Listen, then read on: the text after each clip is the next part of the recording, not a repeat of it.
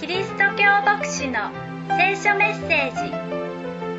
王のキリスト教会の礼拝メッセージを毎週お届けします。この聖書のメッセージを通してより素晴らしい歩みに導かれますように。今週、来週と、レビ人、えーレビ記をご一緒に読んでいこうとしています。このレビ記、私はレビ記が大好きですという人は、おそらくあんまりいないのではないかなと思います。むしろ、聖書を最初から最後まで読んでみよう。誰しもそう思ったことありますけれども、その時に私たちの前に非常に高い壁のようにしてそびえ立っているのがこのレビ記かもしれません。創世記、出エジプト記、読み進めていって、おー、そうか、こういう風になっていくか、思いながら、だんだんこの出エジプト記の中ほどから雲行きが怪しくなってきて、ん幕屋がどうだ？どういう風になってるんだ？値引きになってきて、生贄をどう捧げる？いやー、わからない。と、大体この辺で聖書を最初から最後まで読もうとするのが挫折していく、そんな箇所かもしれません。なんでこんな書物が聖書の中に含まれているんだろうか。意味がわからない。こんなものなくたっていいのに、と思うことだってあります。このレビ記の数十ページがなければ、聖書はもっと軽くなるでしょうし、印刷代も安く済んで、聖書は雑感安くなるかもしれません。こんな、なんか時代も違うし、意味がわからないことを聖書に入れておく必要があるんだろうか。今日は、このレビ記のある一つの出来事を取り上げながら、そのことの持つ意味というものをご一緒に理解したいと思います。今日初めて来られた方、久しぶりに来られた方、心から歓迎をしたいと思います。ご一緒できてとても嬉しく思います。今週、来週とシリーズになりますので、ぜひ続けてきていただければと願っています。ここに共に育っているだけでなく、親子室で礼拝をしている方々もあります。教会学校のお部屋でご一緒に礼拝をしている子供たちがいます。インターネットを通して聖書のメッセージを一緒に聞きながら、神様を礼拝している方々があります。また、同じ時間に、日本中、それぞれの教会のところで礼拝をしている方々があり、大体日本は時差の関係で言うと最初の方になりますけれども、これから順を追って国がどんどんどんどんどんどん礼拝の時間を迎えていく世界中の礼拝が始まっていくことでもあります。そんな中で同じように神様を見上げることができるのは本当に素晴らしいことだと思っています。その神様を礼拝するということの取り決めがなされていったのが今日の箇所の元々の場所になります。この時に民はモーセから生贄はどういうふうにそのことを取りなしていく祭司はどんな働きをその教えを受けたところでした。アロンとその家族はこの働きをしなさいと任命されました。祭司としての役割です。民が生贄を持ってくるとき、それを間違いない形で神の前に差し出しなさい。そして神様が語りかける約束、宣言を民に伝えなさい。それが祭司の役割でした。神と人との間に立つ者たちです。アロンの一族はそのことに選ばれて、役割を果たしていくことになります。今日ここに出てくるのは、アロンの4人の息子たち。最初に名前が出てくるのは、ナダブとアビフでした。その彼らが十章の一節、おのおの自分の火皿を取り、その中に火を入れ、その上にこう盛り、主が彼らに命じなかった異なった火を主の前に捧げたと言います。おそらく場所は天幕を作ったその中の奥の奥の方、神様にまみえるところ、厚い幕で仕切られた向こう側だと思われます。一年に一度、祭司がそこに入っていって、香を焚いて、その空間をかぐわしい香りで満たしつつ、神への礼拝を捧げる、そのところです。そこに今、ナダブとアビフが入っていきます。おのおの自分の火皿を取りというんです。それぞれ自分の火皿を持ってきて、レビキはここまでのところに、大抵の場合、その神のという風に所有格がつく形で事柄が全部定められていきました。神の教える通りに、神の備えられた器具を持って、神の御用のためにふさわしく神の、神の、神の。しかし彼らは今ここで自分の火皿を持ってくるんです。神のためにふさわしく取り除けられたというよりは、自分たちの身近にあった。これがいいだろうと思う。彼らが思う火皿を持ってきます。そこに火を取ります。その上に香を盛ります。それがいぶされると煙になってその一帯にかぐわしい香りが立ち込める。その香です。そういう風にして神の前にこう、香を焚いていくことになるわけです。でもここでは異なった火を捧げたんだと言います。もちろん異なった火というのは科学的な意味で言えば火は火です。祭壇から取った火も、異教の神々のところから持ってきた火も、自分で勝手にこしらえた火も、同じ火です。同じ香を盛れば、同じ香りが立ち込めるでしょう。そういう意味では、物理的、科学的な意味では、何にも違うものではありません。お皿が違ったからって香りが変わるわけでもありません。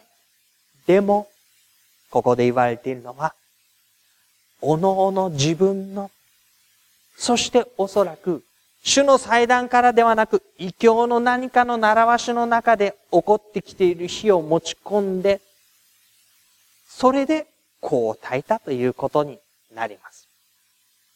それはまさに、こういう風にしてと、今まで教えられてきた、命じられたことを、すぐそばから全く違うことでしてしまっている様子になります。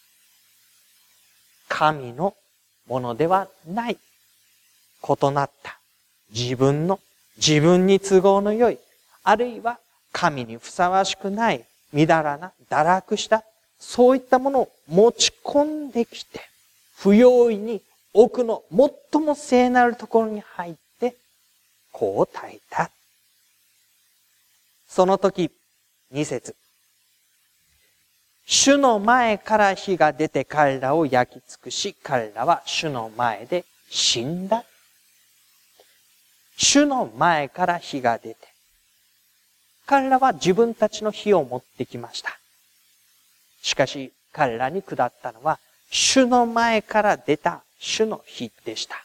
そしてそれは彼らを焼き尽くします。彼らは死んだ。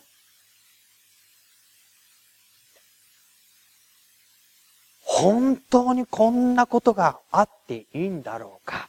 こんなに容赦ないんだろうか。異なった日って、一回のことでこんな深刻な結果がすぐに招かれてしまうのだろうか。私たちは思います。そして、当時の人たちも同じように思いました。なぜ一体こんなことがこんな風に？それに対してモーセは答えるわけです。3節モーセはアロンに言った。主が仰せになることはこういうことだ。私に近づく者によって私は自分の性を表し、すべての民の前で私は自分の栄光を表す。神の前に、すべての人が近づいて神を見ることができるわけではない。そのために任命された祭司たちがいる。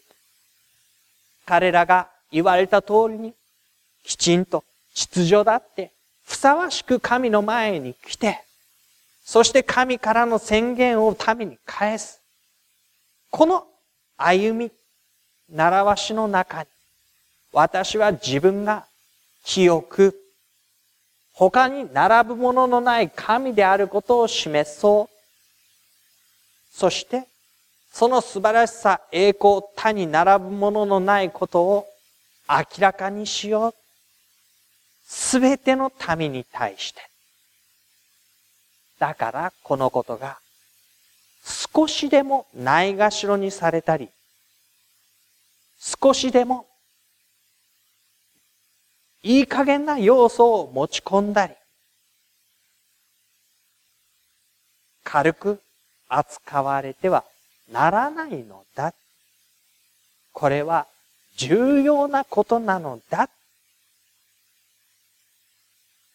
そもそもそのことを理解するためには、立法とか生贄とかその教えは何なのかということから理解する必要があるでしょう。立法って、いつ誰に与えられたのか、それが非常に大きな意味を持ちます。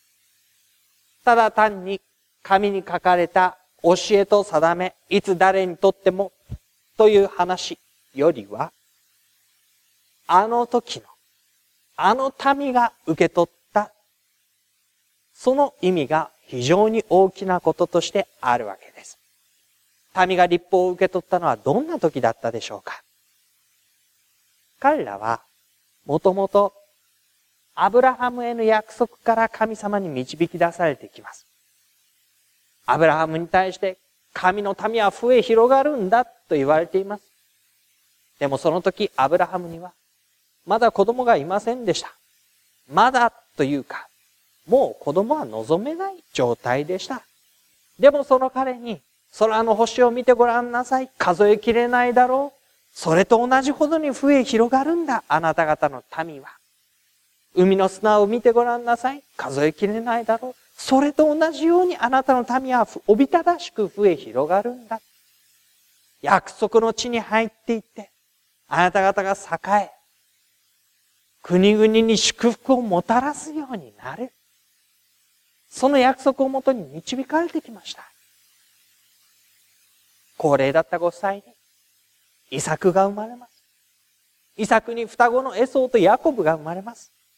ヤコブから12人の子供たち、男の子たちが生まれ、これがイスラエルの十二部族の元になっていきます。ようやく少しは、アブラハムの一族というのにちょっとはふさわしい形になってきました。その時彼らは、分け合ってエジプトに移住していくことになります。飢饉を避けるためです。川べりの肥沃な大地で、羊を飼うのにもよく、また作物が実っていくのにもよく、そこで彼らが生活をし始めるときに、想像以上に彼らはおびただしく増え広がっていきます。あの約束の通りに、あなたの子孫は大いなるものとなる。確かにそうなってきました。でも、そこは彼らが一つの国民として歩むことのできる地ではありませんでした。エジプトの内側、厄介になっているものとして、収められている下に連なるものとして、従えられている者たちでした。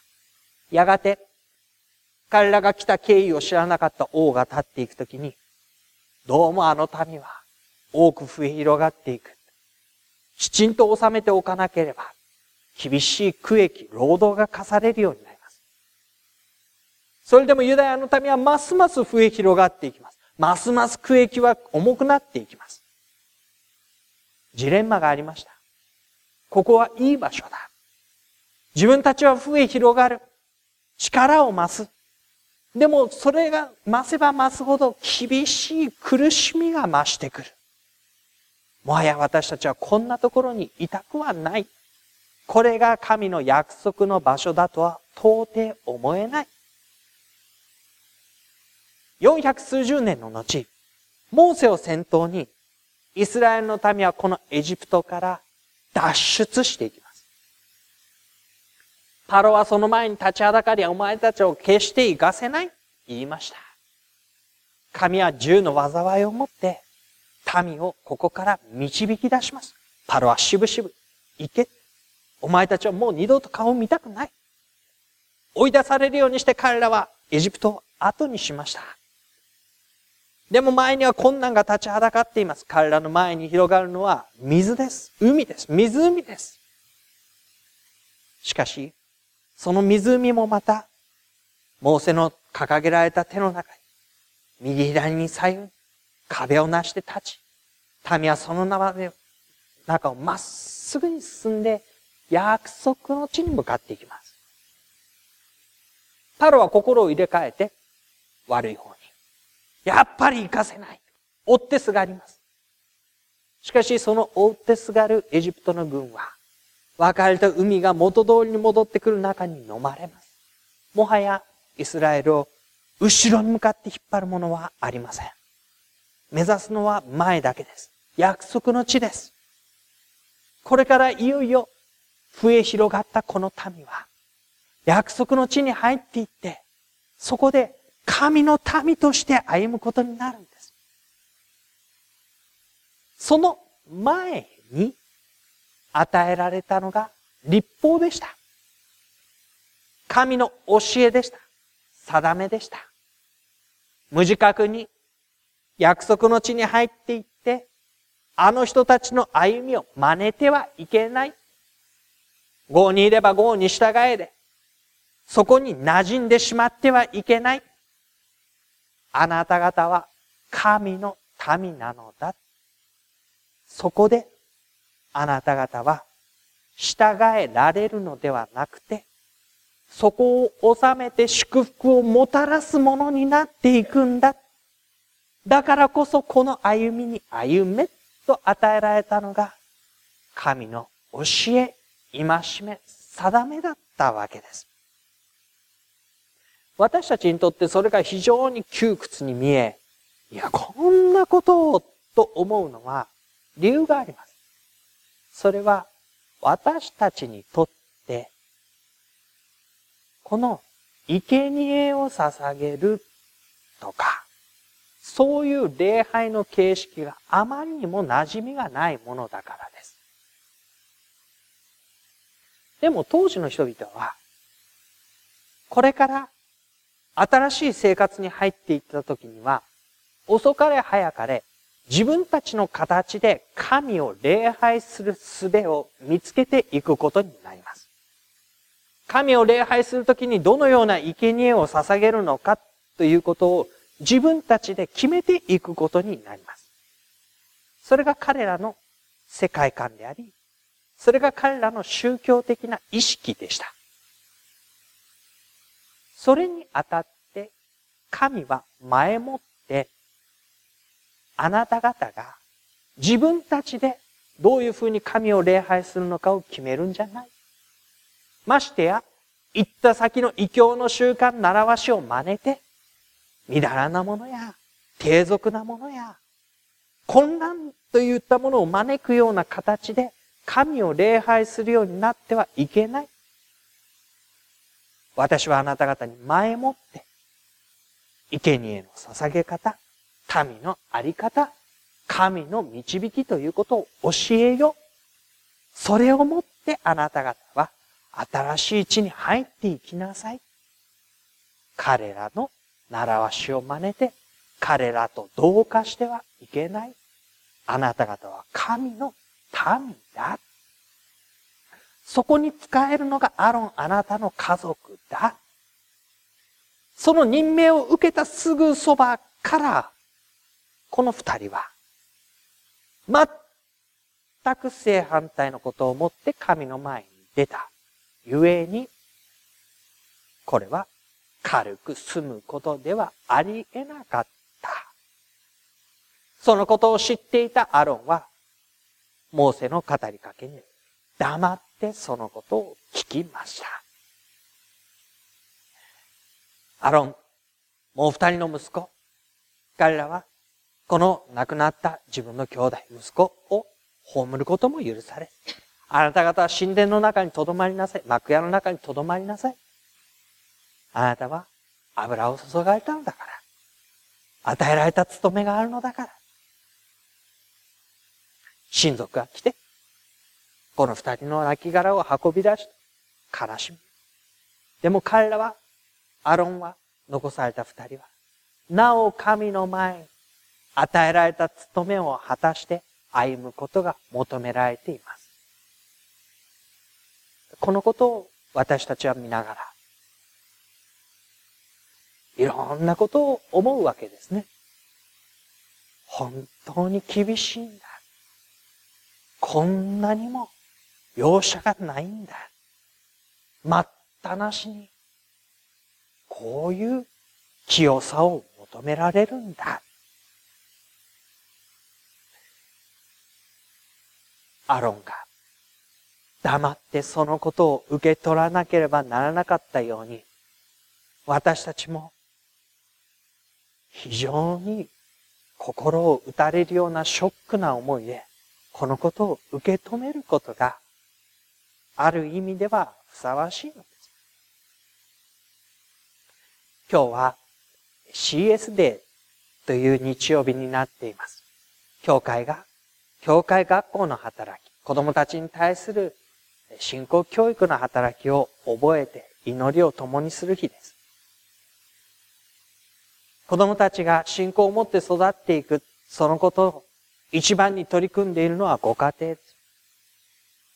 保護者たちは、この子が神様の前に一人の人として、できれば本当に素晴らしい歩みを手にしてほしい。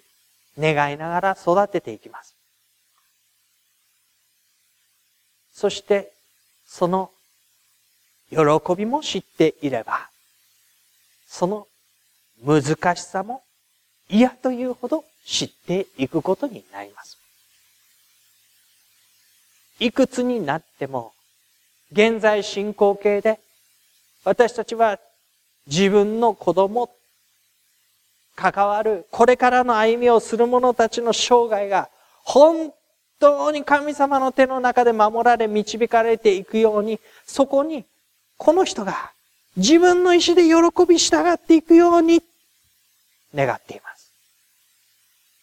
そのためにできることがあるならば十分したいと思います。実際にそのことにお金も費やし、労力も費やし、祈りもし、歩みを共にします。でも、熱心さや犠牲の大きさが子供たちの成長を良いものにするという約束はどこにもない。そんな簡単なことではない。あの人に良かったことはこの人にとっていいかどうかわからない。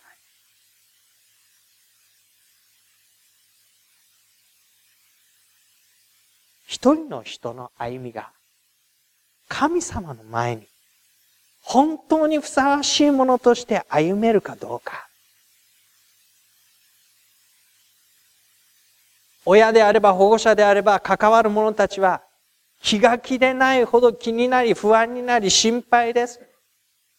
でも、だからといって、私がこうだと言って、決定的な何かをもたらすことができるほど簡単なことではない。祈らずにこのことに当たることはできないし、このことを痛みの涙なくしてやり過ごすこともできない。そんな中にあって、今日のアロンの姿を考えてみてください。有無を言わさず、神の裁きが下ったとき、どんなにか神様に訴え、これを取り消してくれと。あるいは自分の命を差し出してでもこの子たちは言いたいような思い、あったでしょう。でも、黙らざるを得なかった。神の取り扱いはそれだけ厳しいんです。重いんです。深刻なんです。そのことをこの箇所は嫌というほど私たちに語りかけます。そうです。親が子供たちの将来を案じて、そのためにと祈りつつ、使えて歩むことは、重大なことな軽んじるべきことではなく、一人の人の歩みがどうなるか、それは重いことなんです。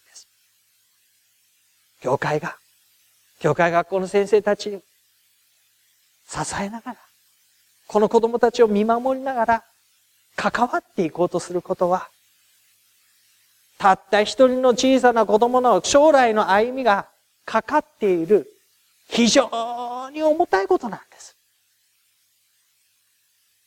でも私たちはそれを時に忘れる。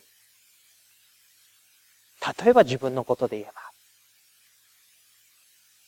もし私が今日していることの結果が、この箇所のように、3秒後、3、2、1、ドンで結果が出るなら、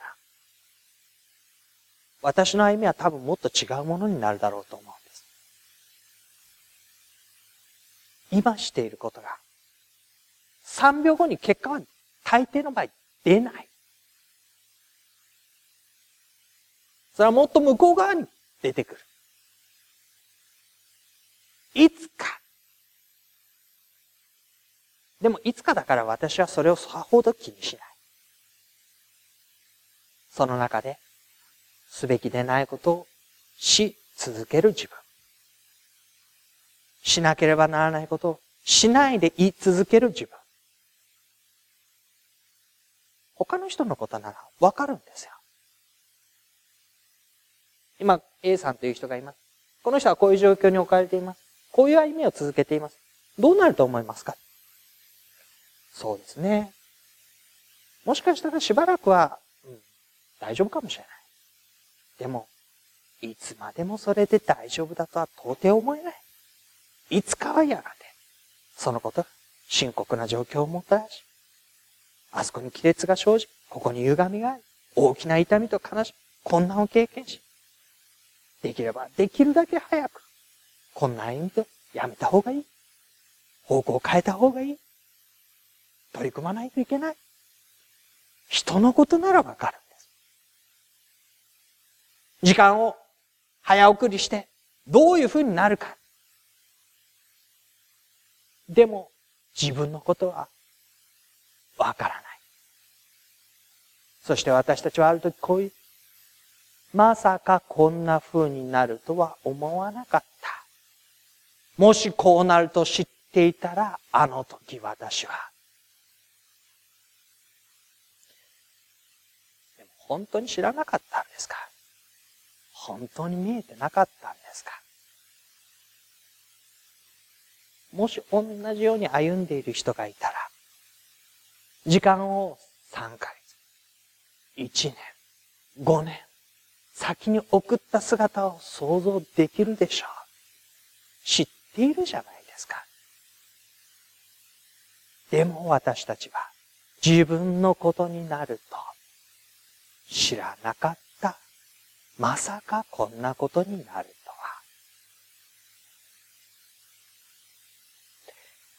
この箇所が私たちに語りかけるのは、見えていない、知らないまさか、そんな歩みじゃないんだ、私たちの歩みは。今の歩みは、確かにこれからに影響をもたらすし、そのことが有無を言わさない結末を迎えるならば、まあ、とりあえずと言って先延ばしにすることを許されないほど、私の歩みは重要なんだ。待ったなしなんだ。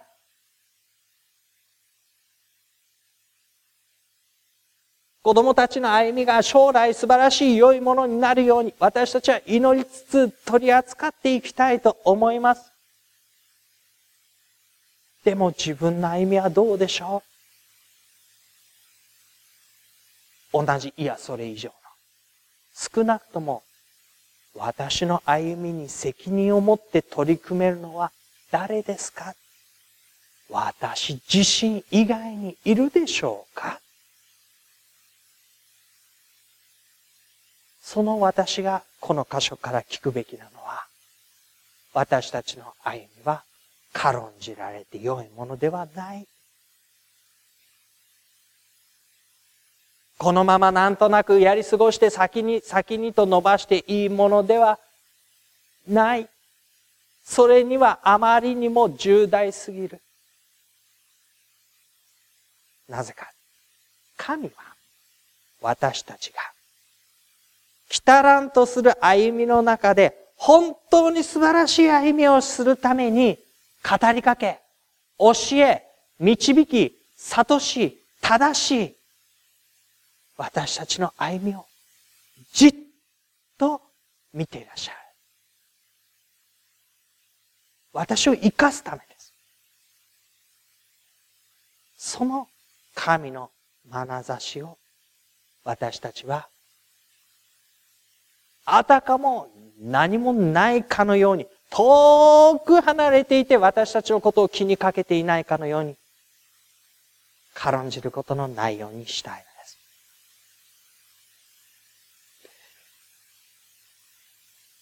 もし、聖書で、値引きがなければ、確かに聖書は若干軽いものになるかもしれません。でも軽くなってはいけないんです。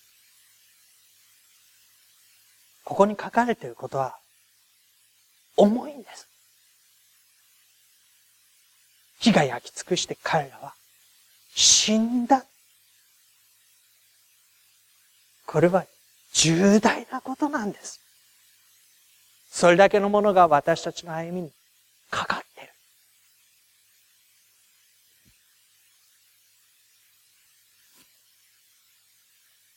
聖書の中身、スマートフォンに入れて、タブレットに、だいぶ軽く持ち運ぶことできます。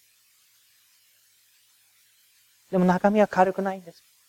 読み進めていく中で、ポロンと通知が鳴って、上の方から誰々さんから連絡です。あ、それじゃあそっち見ようか。行ったり来たりできる方な。脇に置いたり、こっちに置いたり、置いて掘り投げることができるような軽いことがここにあるのではないんです。私たちが語りかけられているのは、あなたの人生のかかった、本当に重い、大切な、重要なことなんです。それを私たちは受け止めて歩んでいきたいと願っています。もちろんそこには希望が用意されています。そのことを来週お話します。だからぜひ戻ってきていただきたい。神が私たちを教え、戒めるのは殺すためではありません。生かすためです。最も良い歩みをあなたに与え、私に与え、生かすためです。その重く重く神の取り扱われるその見てをご一緒に感じながらこの一週間を歩んでまいりましょう。一つ一つのことに意味があり、結果があり、私たちの歩み、大切なものであることを祈りつつ歩んでこようではありませんか。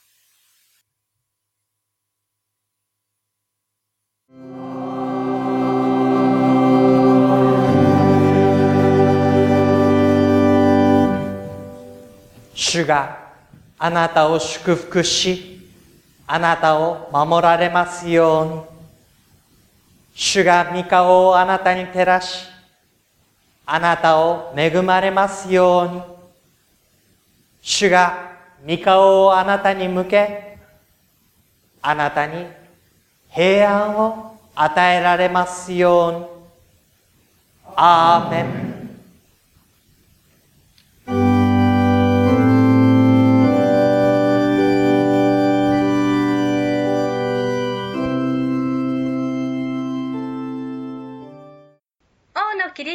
教会の礼拝メッセージをお届けしました。お聞きになってのご意見やご感想をお寄せください。メールアドレスはのぶアットマーク牧師 .jp nobu アットマーク bokushi.jp までお待ちしています。あなたの上に神様の豊かな祝福がありますように。